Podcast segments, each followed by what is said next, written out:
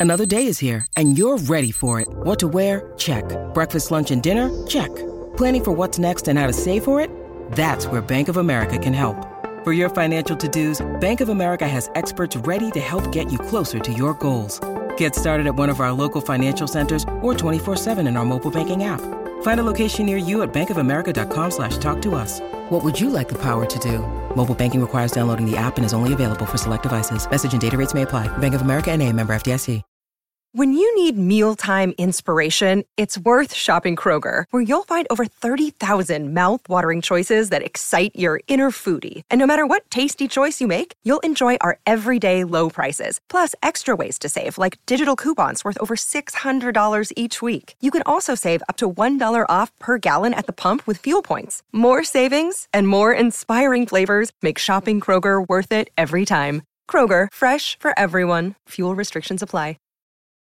Families have a lot going on. Let OLLY help manage the mental load with new cognitive help supplements for everyone four and up, like delicious Lolly Focus Pops or Lolly Mellow Pops for kids. And for parents, try three new Brainy Chews to help you focus, chill out, or get energized. Find these cognitive health buddies for the whole fam at olly.com. That's O L L Y.com. These statements have not been evaluated by the Food and Drug Administration. This product is not intended to diagnose, treat, cure, or prevent any disease. Look, Bumble knows you're exhausted by dating. All the must not take yourself too seriously and 6 1 since that matters. And what do I even say other than hey? well, that's why they're introducing an all new Bumble with exciting features to make compatibility easier, starting the chat better, and dating safer. They've changed, so you don't have to. Download the new Bumble now. This episode is brought to you by La Quinta by Wyndham. Your work can take you all over the place, like Texas. You've never been, but it's going to be great because you're staying at La Quinta by Wyndham. Their free bright side breakfast will give you energy for the day ahead. And after, you can unwind using their free high speed Wi Fi. Tonight, La Quinta. Tomorrow, you shine. Book your stay today at lq.com.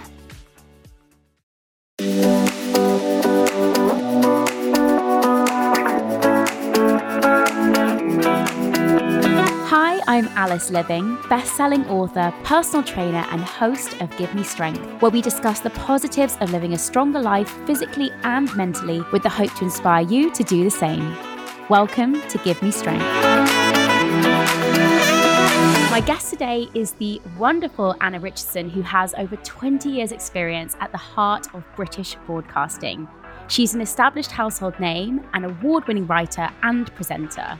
Now, Anna's TV life began as a journalist on The Big Breakfast, Channel 4's most successful breakfast show, and as a trusted and experienced broadcaster, she is as comfortable hosting popular factual entertainment shows, like my favourite, Channel 4's headline grabbing Naked Attraction, as she is leading hard hitting documentaries like Are You Autistic? With a particular interest in lifestyle and mental health, she is the author of two books on food and well-being, a frequent podcast host, and is also a recently qualified cognitive hypnotherapist, which we're going to get into. Anna is also the co-founder of Mindbox, a 24-hour online therapy center that specializes in supporting people struggling with stress and anxiety. Now, I am so excited to talk about all of this today, but first of all, welcome, Anna. How are you doing? Thank you very much indeed. I'm really. Um, do you know what? That intro, I sound amazing.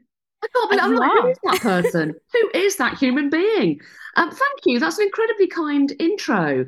Um, how am I? I'm really knackered because I presented um, the Rainbow Honours Awards last night, and I didn't get in till three thirty in the morning. So, in truth, Alice, whereas you look fresh faced and absolutely stunning, I am a husk of a human being. But other than that, I'm really good. Thank you. Is it a hangover or is it just tiredness? Do you know? I wish it was a hangover. Um, no, just utter exhaustion. And you know Yeah, those really okay. long work days where, Yeah. and so just just your biorhythms of not getting into actual bed until Mm-hmm. in the morning. So yeah, I'm I'm fairly shattered. So apologies to everybody listening. Never apologize. It's still so great to have you here, and I'm sure you will be absolutely brilliant. Now, I want to start off by asking you about the start of your career.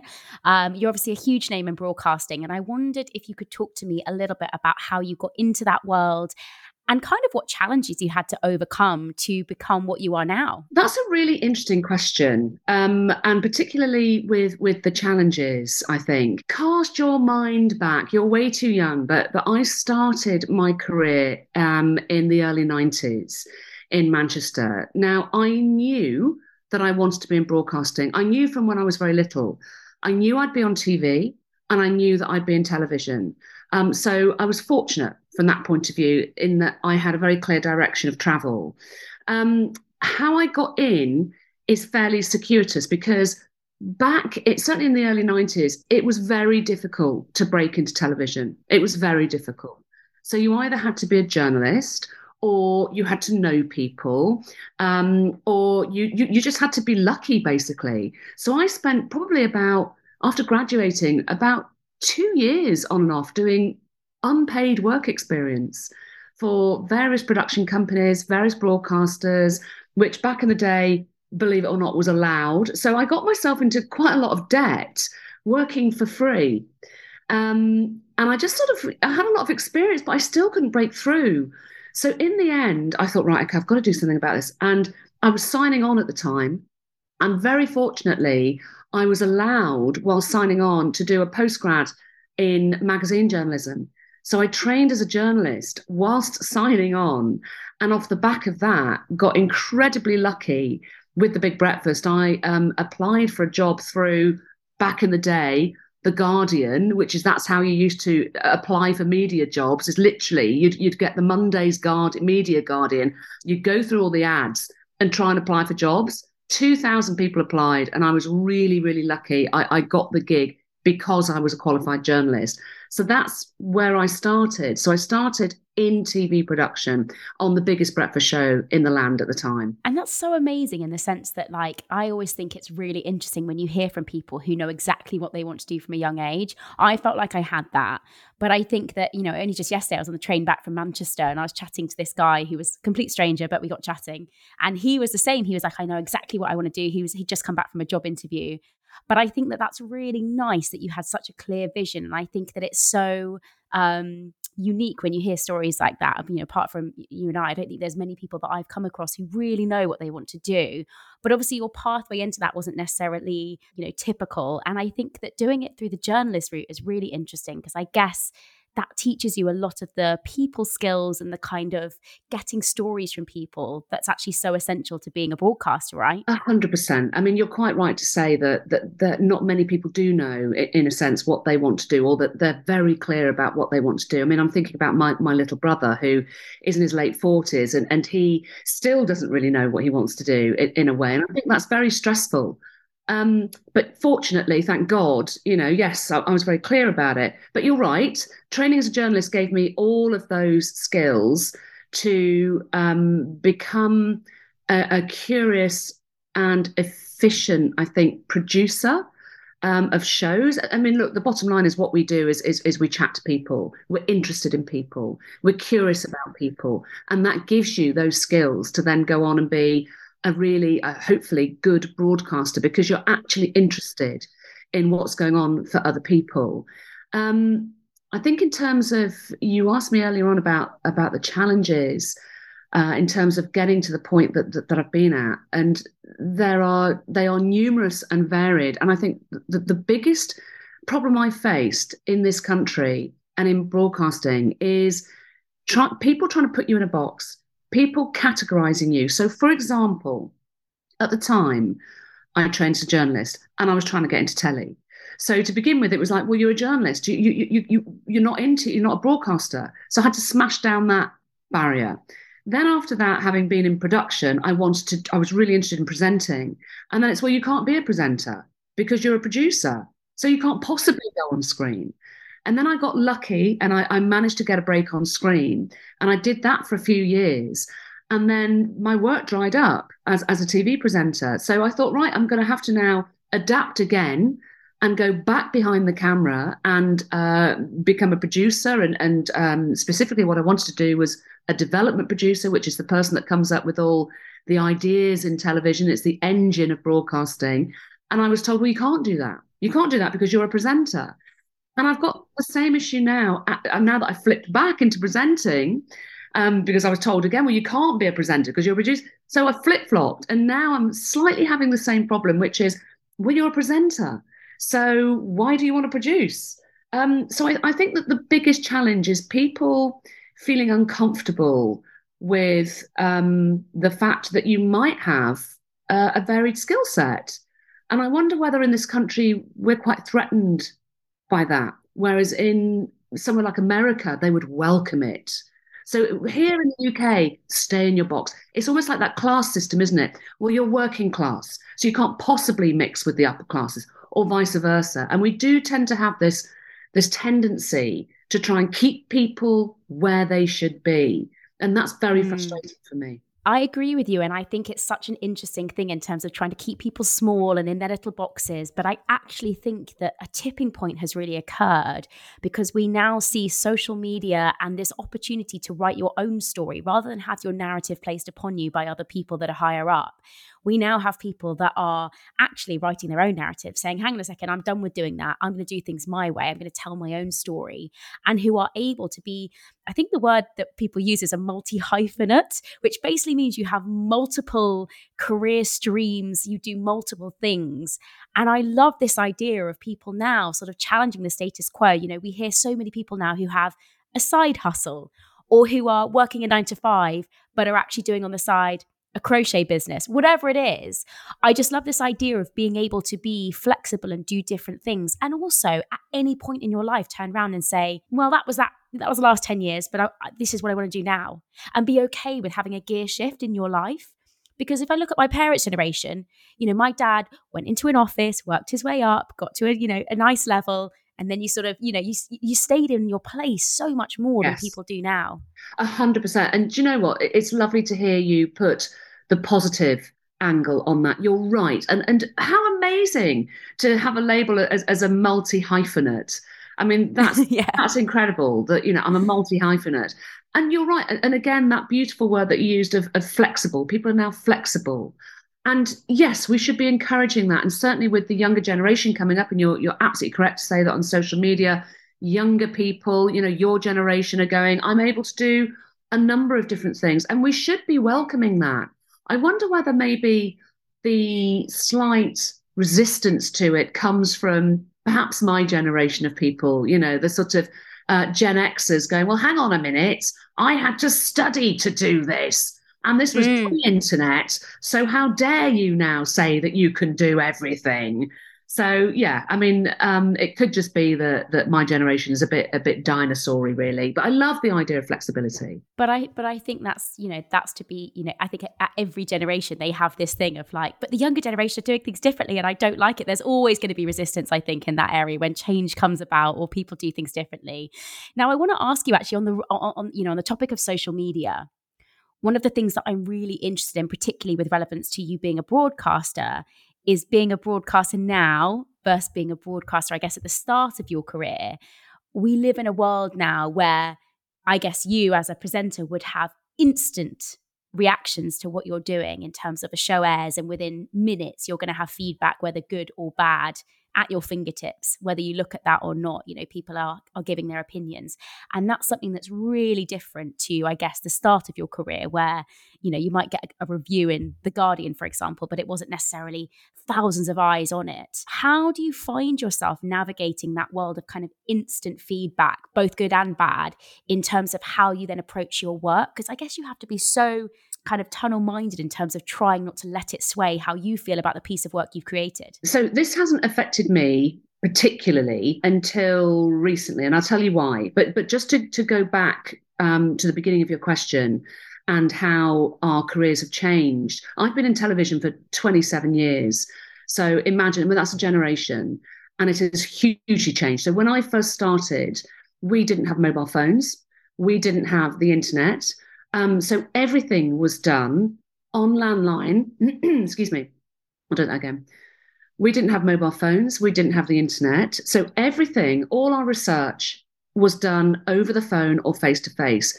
So it really was very much um, a medium of communication and face to face communication and contacts and research. So it, actually, it was an incredible skill set to develop. Um, in terms of feedback on the shows that we were doing, you would rely on overnight figures. You know, how many people are watching that show the, the, the night that it went out? This was, of course, pre streamers. So we had five channels, you know, BBC, ITV, Channel 4, Channel 5. Um, so it was a lot more contained and a lot more manageable. Now, of course, with our burgeoning social media, and you have everybody's a critic, everybody thinks that, that, that they are a filmmaker or a broadcaster, and everybody has an opinion that should be listened to, and everybody's a critic. I've sort of been okay with that for the last few years, apart from the show that I've just done, Naked Education, where for the first time ever, really, in my career, I experienced abuse online, which I totally wasn't prepared for. And, and particularly given the shows that, that I've done and that I'm known mm-hmm. for. So a few years ago, I did a show called the Sex Education Show for Channel 4. I do Naked Attraction. You know, these are on the nose shows, but Naked Education brought about a, a, a, an unbelievable amount of vitriol from strangers who'd kind of got the premise of the show completely wrong and who I suspect hadn't actually watched it anyway. And I found that very, very difficult to do with this sudden wildfire of Chinese whispers, um, of um, negativity, uh, misinformation, and ill informed opinion. And that's been really hard, Alice. I, I, I must admit, I found that very, very difficult. I can't imagine how difficult that must have been. And I think what's so interesting is you pick up on such a good point there, which is a lot of these opinions are formed off the tiniest of sound bites because our way that we engage with media now is so instantaneous and quick and, you know, soundbitey. We don't take time to fully understand a concept, really. You know, even I could tell you off the top of my head a number of Netflix series that I feel like I've watched by viewing a two second t- clip online kind of thing. So when it comes to the opinions that people form about you and others, and particularly in relation to that show, which I'm really sorry that you went through that, and that must have been so challenging. It's almost that frustrating thing of you wanting to scream, You don't get it, you don't understand. And just having to not rise to it in a sense. And I wondered how, how you did that. Yes. I obviously wanted to, you know, with love in my heart, reach through the screens and smash those people, obviously in the windpipes, um, but but was unable to. There's a lot of research at the moment out there about how distracted we are and how we have so many screens in our lives and so many distractions that it's really affecting our ability to concentrate and it's affecting our mental health.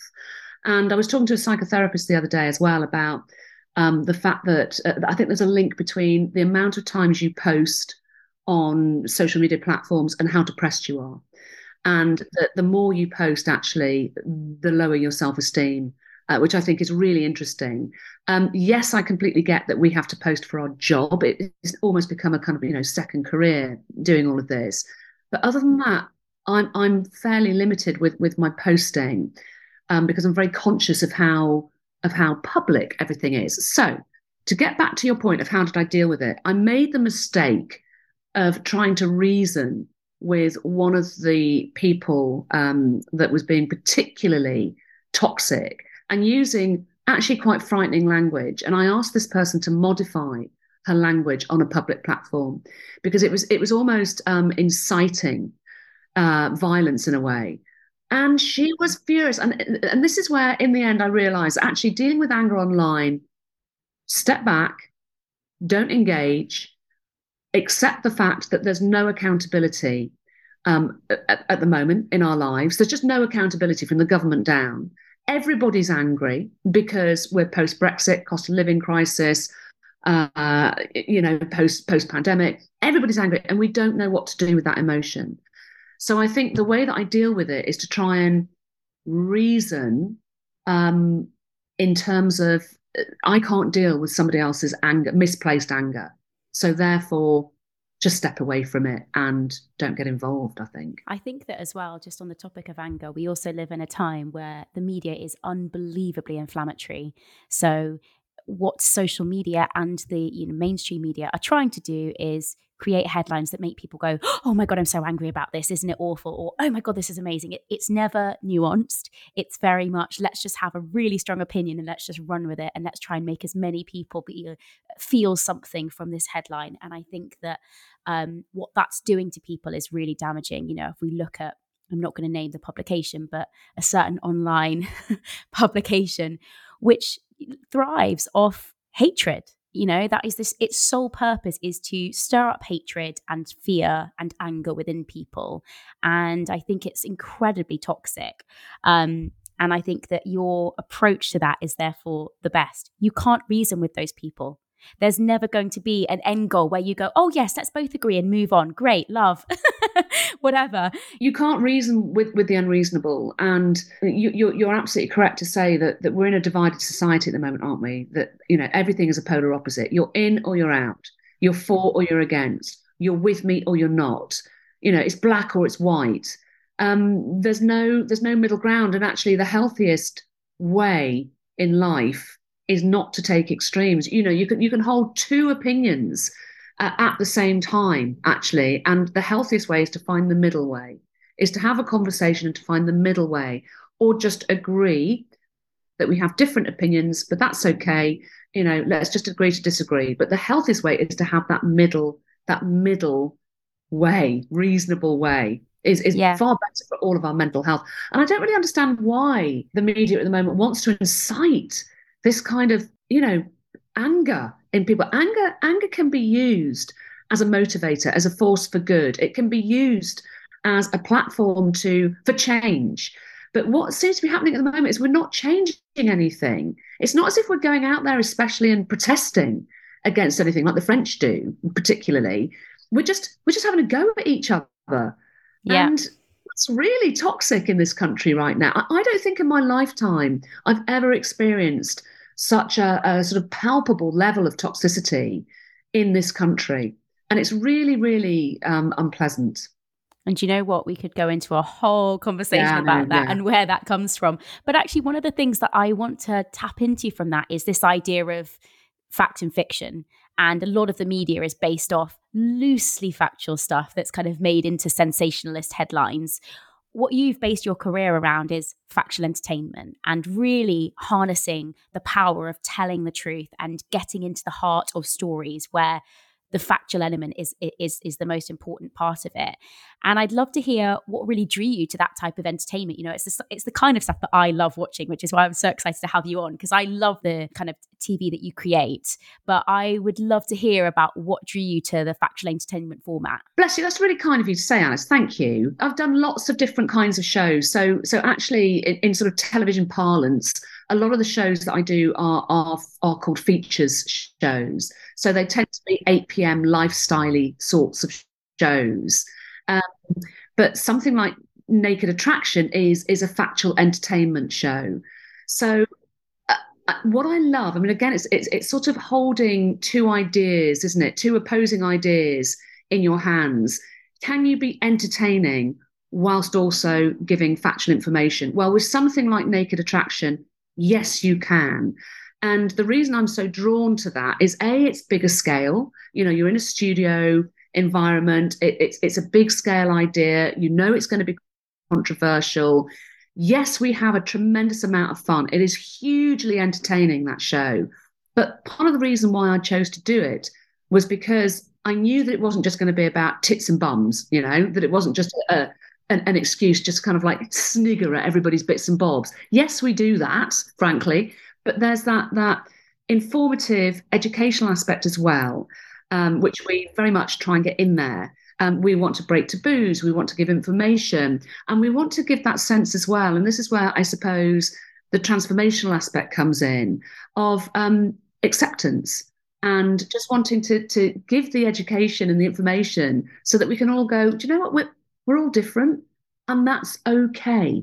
So I think that's what draws me to factual entertainment shows is that I can have a laugh in my career, but I can also try and make a difference through information. And particularly with that show, I just love that we are seeing very, and I'm going to put in you know, quote unquote, normal bodies on our TV screens. You know, I grew up in the age of seeing the skinniest of skinny models on the cover of magazines, and that was the pinnacle. And you never really saw anything other than that on TV, or if they were, they were in a comedy role kind of thing. But, you know, concepts like that, where you're really getting to the heart of normalizing all different shapes and sizes and and finding some comfort in that. And and again, like being able to be humorous about it, but at the same time comforting. You know, I I just love it. I think it's absolutely brilliant, and um, yeah, I can I can imagine that it's really good fun to get involved in. It's absolutely hilarious. I mean, just just while you were talking, I was I was trying to sort of work out your age actually and work out.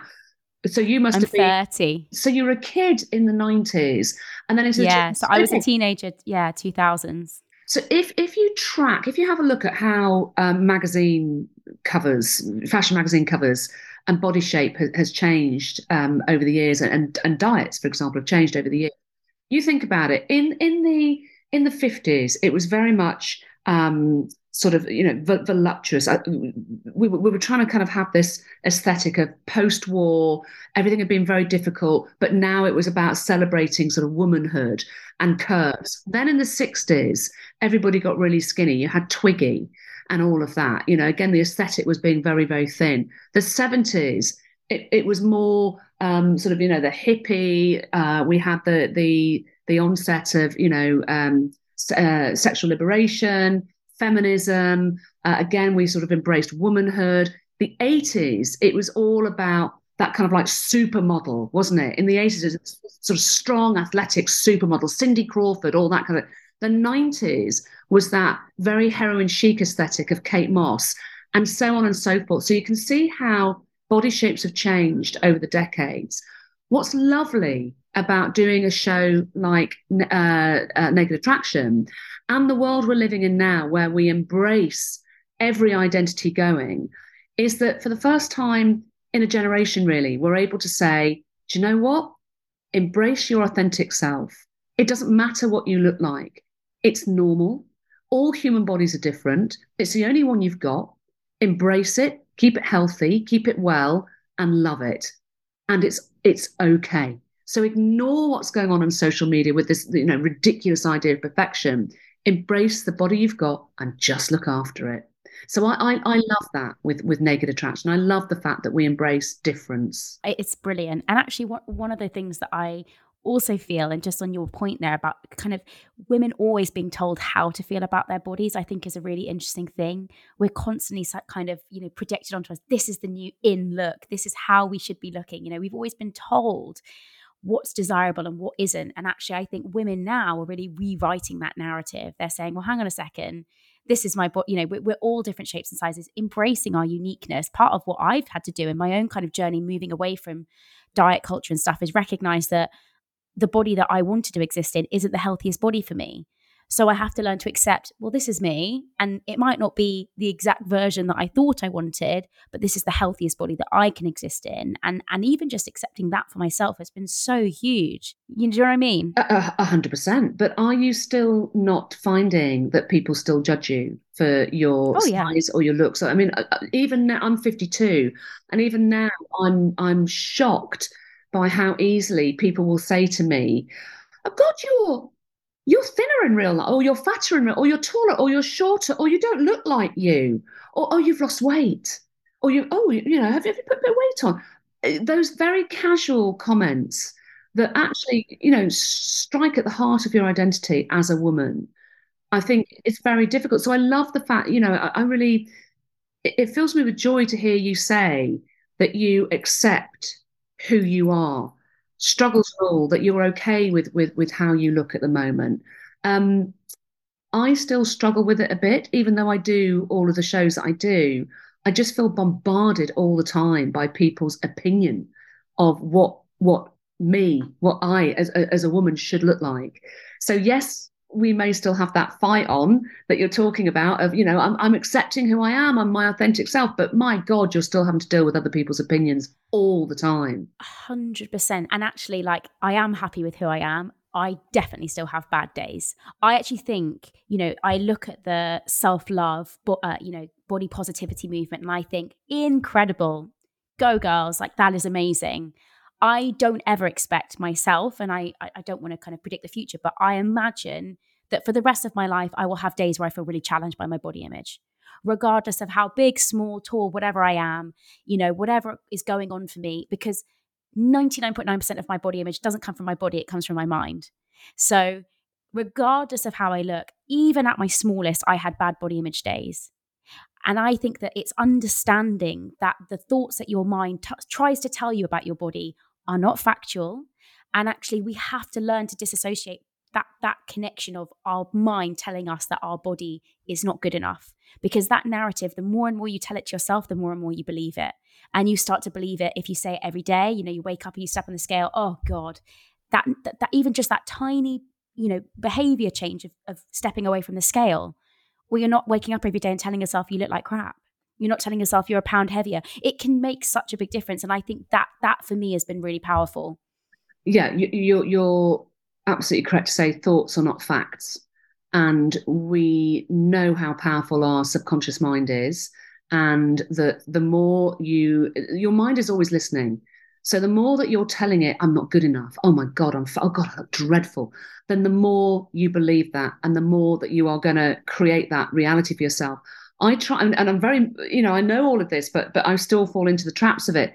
I think that that recently, and th- this is maybe useful, I hope for some of your listeners. But as you as you get older, I think one tip um, that is very grounding is to acknowledge and be grateful for the fact that we are health, healthy. Our body, hopefully, is as healthy as it, it, can possibly be. So my dad's very sick at the moment. He has vascular dementia. He's in his 80s. He didn't especially look after himself when we were growing up. He was very busy. He was very stressed. He didn't eat well. He never exercised. Um, and I, I guess that sadly and genetically, you know, this this this is then what happens. He's become quite sick. Um, so I guess one thing that I hang on to is I see my dad, and it, it makes me very sad to see his decline. So I, I guess for me now, you know, I, am now trying to take my health a bit more seriously. I'm, I'm working out, I'm eating properly, um, I'm trying to adjust my mindset around this, and every day being really surprised and grateful for the fact that I'm actually I'm healthy and I'm strong. And the more we can do now, I was talking to my trainer the other day about the more that we can do now, obviously, is, is going to protect us in our old age so that as and when you fall, which is an inevitability, you're going to be okay. You're not going to break a bone. You can get off the floor. You don't have to call the ambulance. So I guess at the moment I'm I'm on a bit of a more of a journey of aging and um, gratitude for for having a healthy body at the end of the day. And I love that. And don't forget, just 10 minutes of exercise a day can help increase the size of your hippocampus, which basically means that you are kind of protecting yourself against those cognitive um, degenerative diseases. So it, I it didn't is really, know that. really important. Really? Just 10 yeah. minutes a day? 10 minutes a day of vigorous exercise, 10 minutes a day can actually increase the size of that part of our brain that gets affected by those degenerative diseases. So it's really, it can actually almost like be a preventative mechanism. And do you know, my trainer was saying to me the other day as well that, um, look, you know, everybody gets obsessed with, I've got to go and do my hours exercise now, or yeah. you know, and, you know, I've got yeah. to go to the gym, I've got to go and do my run. And he said, look, yes, of course you need to be doing your, your, your regular exercise. But he said, even just doing the five minute walk to the shops, you know, just getting to work, running up the steps, just doing that, getting up from your desk and doing th- three minutes of just squats or movement. He said it all adds up. It doesn't have to just be the 60 minutes pounding the gym. All of it adds up. And that really, so really right. hit me. Everything counts. And as someone who came from a very disordered background with exercise, now my whole approach is if it's 5, 10, 15 minutes, it's a workout it, it doesn't counts. matter if you don't see it as like you know you're dripping with sweat that's not necessarily it you know? Reframe it just see all movement as beneficial and, and you'll be so much better in terms of your relationship with exercise. We'll be back after this. This episode is supported by fx's clipped the scandalous story of the 2014 clippers owner's racist remarks captured on tape and heard around the world the series charts the tape's impact on a dysfunctional basketball organization striving to win against their reputation as the most cursed team in the league. Starring Laurence Fishburne, Jacki Weaver, Cleopatra Coleman, and Ed O'Neill. FX's Clipped, streaming June 4th, only on Hulu.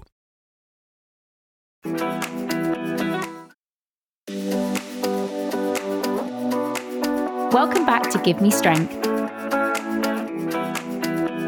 Now, one of the things I would love to talk to you about is hearing more. You know, we just spoke earlier about how our thoughts on on facts and and kind of learning to utilize the power of our mind. We know that it's an incredible thing that we are all trying to get to grips with. And I guess hypnotherapy is something that's recently come into your life. And I'd love to hear what led you to get a hypnotherapy qualification. It's actually something that I don't know a huge amount about. So I'm really interested in how it works and what really drew you to that as a kind of mechanism to help people with their mental health. Okay, so I, have always been a huge advocate of, of therapy and psychotherapy, and I've had psychotherapy on and off for my whole life, and uh, it is incredibly valuable. And I love talking therapies. But one thing it never really helped me with was my weight and my disordered eating, if you like. So I had a, a few years ago, I was doing a show called Super Size Super Skinny for Channel 4 and I was um, one of the presenters on there, and I was charged with um, the task of trying a different fad diet every week and reporting back to the nation on what worked and, and what didn't.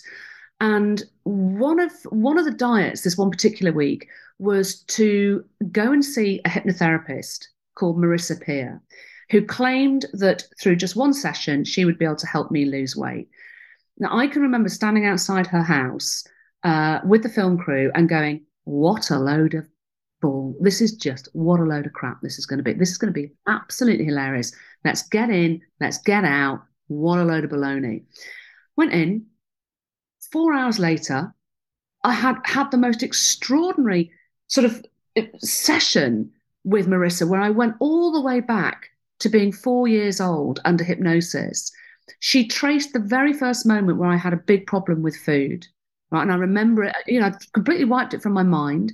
But my my mum had been taken into hospital when I was four and to go and have my little brother. Um, but she was very, very sick. And so she was in hospital for eight weeks. And as a little girl, I woke up the following morning after my mum had been rushed off to hospital. I didn't know where she was. So I just thought I'd been abandoned. And my dad obviously had to then look after me uh, and try and explain that, you know, mum was in hospital and it's okay, she'll be okay. But I was so traumatized by, by the sort of loss of my mother that my dad, to try and comfort me, fed me. He just he just gave me loads of food and sweets and chips and jellies and so my mum said that when I used to go and visit her in hospital, I just got fatter and fatter and fatter in front of her eyes because I was eating my emotions. I was eating the grief of not being able to be with her. Anyway, Marissa in this this session managed to pinpoint this this moment, and under hypnosis said to me, "You're not that little girl. You're not four anymore. You're a grown woman. You don't have to eat like that anymore. You've got the, the power. You've got the choice to eat well."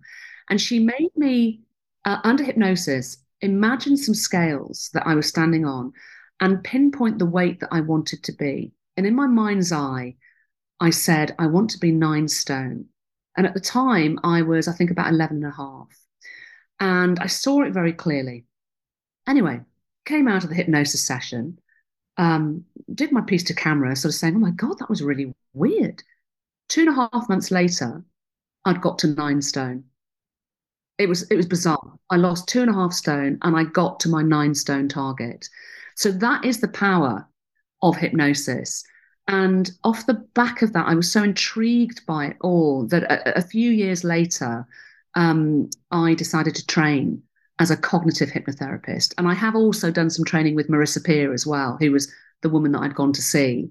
Um, hypnosis is incredibly powerful, and it's about harnessing the power of your subconscious mind. And your subconscious mind controls 90% of our actions.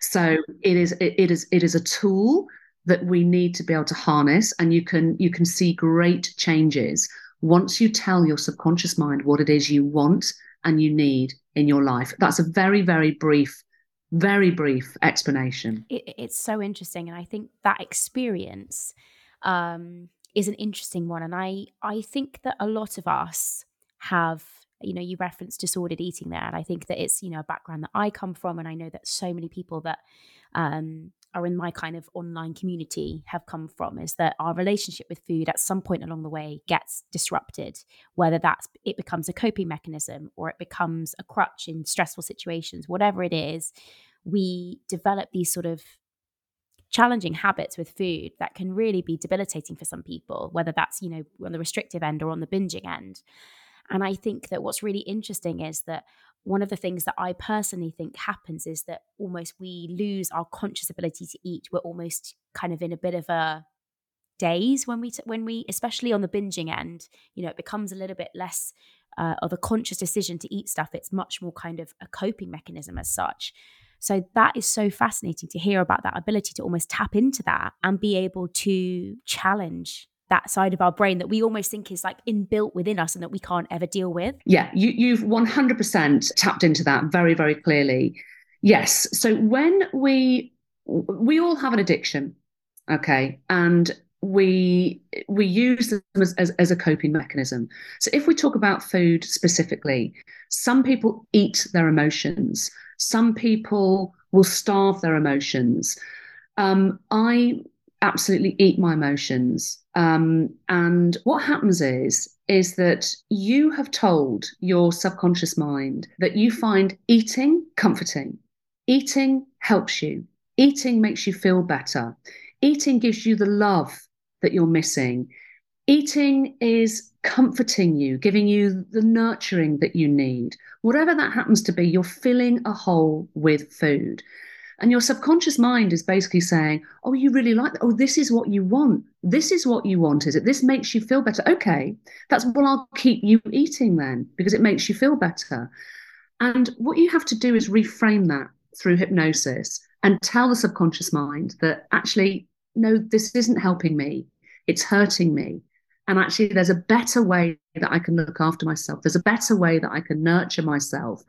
And then through hypnosis, your subconscious will go, okay, oh, I didn't realize, okay, you actually, it's exercise and eating well that is the thing that makes you feel better. Okay, well, you should have told me. Right, I will now adapt your behaviors that will enable you to then do the actions that make you feel better. As I said earlier, your subconscious mind controls 90% of what we do. And just very, very briefly, to try and explain this to people. And when you say that when you eat, you can sometimes go into a bit of a sort of daydreamy fugue state, you're doing it unconsciously. Okay. So this is the power of, of, of, of your mind. When you're driving a car, let's say you're driving your car and you're driving yourself home after work. Okay. You've got a friend sitting next to you and you're chatting away to your friend and you're following that conversation, but at the same time, you've got the radio on. So you're aware of the chat on the radio as well and what's going on there. So the question is, who's driving the car? And how do you know where to go? That is your unconscious mind. Your subconscious knows how to get you home and it knows how to drive the car. It's incredibly powerful. We've all had that moment, haven't we, where we stop at a roundabout and you pull out and you go, "Oh shit, did I actually even look then?" Do you know what I mean? And it's like you did, but you're you're almost in autopilot. That kind of feeling. That's it. Um, it's, it's autopilot. So your your subconscious mind is is the autopilot. Yeah. Yeah. So interesting. And I guess alongside um, the cognitive, um, sorry, and I guess alongside the hypno- hypnotherapy, one of the things you also founded was something called Mindbox, which I referenced in my introduction, which is a resource, I guess, for those who are struggling with stress and anxiety. I'd love to hear about, you know, we talked about some difficult stuff today, including, and I'm really sorry, I don't think I said at the time how sorry I was about your dad. Um, some Not difficult stuff that can cause you a lot of stress and anxiety, yeah. the career, the um, trying to juggle lots of different things, the getting the nose, you know, the family stuff. How do you manage your own stress and anxiety? And is that then reflected into the product you've created with Mindbox? Um, that's a really good question. So, so in terms of uh, of Mindbox, I uh, founded this, co-founded this with a couple of colleagues um, from my cognitive hypnotherapy community. Um, and we recognised uh, that there was a, a, huge need for people at the moment, a, a, resource that was needed for people struggling with with, with anxiety um, in the UK. And it's it's only got worse post pandemic. You know, we've got a mental health crisis. People are really really feeling anxious. Um, so we set up this platform as as um, a, a, sort of twenty four hour um, uh, resource really for people to go to where they can either use uh, journaling techniques, hypnotherapy downloads. There's also um, video downloads as well of, of, of hypnotherapy techniques that people can use every day. In fact, it's the same tools that you would use if you went to go and see a therapist they can do they can use those tools from the comfort of their own home so we wanted to try and just make uh, therapy and hypnotherapy accessible and affordable for everybody so that's why we set up mindbox in terms of of how i manage my own mental health um, I mean, it's it's a sort of daily thing, isn't it, Alice? I mean, you know, I know all the tools and, and, the, and the techniques, but sometimes you forget.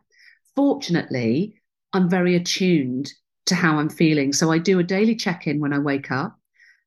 I'm very aware of um, there's there's an amazing poet uh, poem by the poet Rumi that um, was taught to me when I did a, a, a mindfulness meditation course, and this poem talks about welcoming in all the different emotions in your life as if they're guests in your home. So you will sit there and say, "Ah, there's grief."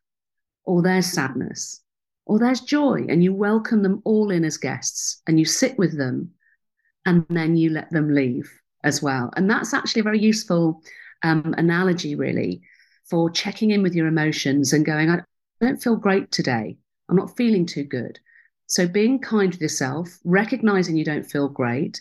If I'm really struggling with an ongoing issue, um, certainly when I split up from from my partner, I was really struggling with depression and feeling very, very low, then I will go and see my psychotherapist, uh, somebody that I've known for 20 years, um, and I will go and do the work because it is work.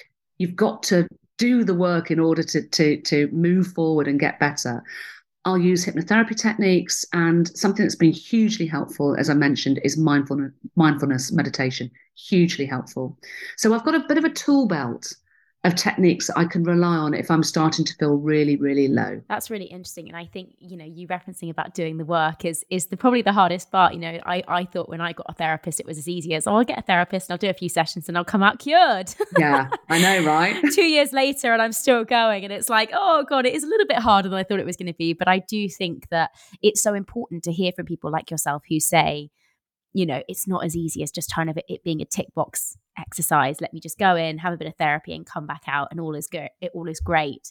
It is a constant thing, and and in life we are constantly on a roller coaster of we're good, we're bad, we're stressed, we're tired, with all of these things, and and actually you know, an overarching theme of today seems to be like managing our emotions is a lifelong journey, learning to roll with the punches and to deal with all of the different things that can be thrown at us, good, bad, you know, whatever, is is hard. And and just as you said in your previous answer, you know, some of us learn to manage those things in different ways and we all have our vices, but actually um you know, the most important thing is to let them in, listen to them, be kind to yourself and, and actually try and be a little bit less I guess reactive to each one and actually a little bit just more kind of curious I guess to to what each emotion brings to you. That's a lovely way of putting it. That's a lovely way of putting it. Showing curiosity towards your emotions. We're human, so we're going to have these emotions. And you're right, it's about learning resilience. How how do we how do we deal with this and and how do we um, become Teflon, if you like. And I, I guess what, one of the things that I'm learning to do more and more at the moment is that when I'm feeling really, really, you know, crap, low, anxious, whatever it happens to be, is it's just learning to sit with it and to accept. And it can be difficult to do, especially if you're feeling anxious, but to accept that I've been here before. I have been here before. And you know what? I came through it. So what goes around comes around. Nothing stays fixed. So at your lowest, lowest ebb, and it can be very difficult to do, but it's just worth hanging on to that glimmer of hope that it, it will come back round again. What comes up must come down, and vice versa. You will start to feel better again. We all have. We all have. So it's learning really, I think, to to have that as your mantra that I've been here before, I got through it before, I'll get through it again. I love that. So powerful. Now, my final question, Anna, is around your new podcast, which I'm so excited to hear about. So, to end today's chat, I'd love to hear about where people can maybe hear a bit more from you and to tell us a little bit more about your new venture. I know. Do you know what? Because you are obviously podcasting queen. This is this is fairly new to me. So um, I've got a new podcast which I'm so excited about called "It Can't Just Be Me," which is an, advice podcast. And the beauty of it is is that we get a celeb in every week. We also have a psychotherapist in every week as well, and we have a listener dilemma. And between us, a bit like a sort of gaggle of girls sitting at home over a glass of wine, we unpick that dilemma and we give our best advice to that person listening. And it's been a real joy to do. And it's been surprisingly intimate, actually. There's something wonderful, isn't there, about the audio medium? It's an intimate medium, and people feel much more comfortable sharing about themselves. So we've had some amazing guests. So um, we've had Kate Ferdinand in, who was talking about uh, creating a blended family and the difficulties and the joys of, of doing that with her husband Rio and being a, a stepmother.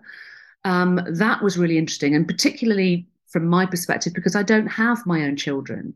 So it's interesting to hear, you know, what does this mean as well for for, for women who don't have a family. Um, so she was fascinating. Um, we had Rosie Jones in as well, who um, talks about her disability and dating.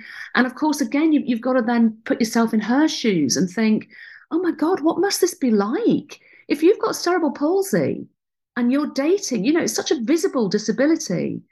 You know, what a, what a nightmare for her. How does she navigate this? Something we take for granted. How does she navigate? And of course, she does it in such a brilliantly funny, on the nose way. Um, so we've had some amazing people. Dr. Ranj as well, who's on at the moment. His story almost had me in tears actually, because he talks about coming out in later life and how he was married um, to, to his wife, but just couldn't shake this this this feeling of being different and not quite being happy. And then ultimately through therapy explored the fact that actually he's he's a bisexual man and had to embrace his queerness. So there's been some amazingly honest and intimate moments. And yeah, I love it. I love it. How brilliant. I've got such a soft spot for Dr. Ranj. I love that man. He is amazing. Um, well, I can't wait to give it a listen. And I'm sure that you'll have incredible guests coming out of your ears. So I can't wait to see what's to come from it. Thank, Thank you. you so much for your time today, Anna. It's been such a pleasure. I feel like we've gone all around the houses of it, talking about all sorts of stuff. And it's really nice to hear from someone as well who is, I guess, you know, you've been in the public eye for, I don't want to say, to make you sound old, but you've been in the public eye for quite a long time. so, it's, so it's really nice to hear from someone who's, you know, worn that for quite a while and, and, and has got the experience from it. So it's lovely to have you on. And thank you so much for giving us your time. Do you know what? It's been an absolute pleasure. And I love the fact that we have been around the houses. I hope that it's it's been vaguely useful or interesting for people listening.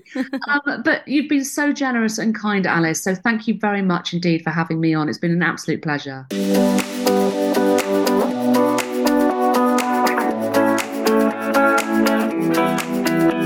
Thank you so much for listening. I really hope you enjoyed that episode. I would love it if you could take some time to rate, review, and follow the podcast as it really helps others to find it. We have a new episode dropping each week, so this will also ensure you don't miss out. See you next time. Insanity Group.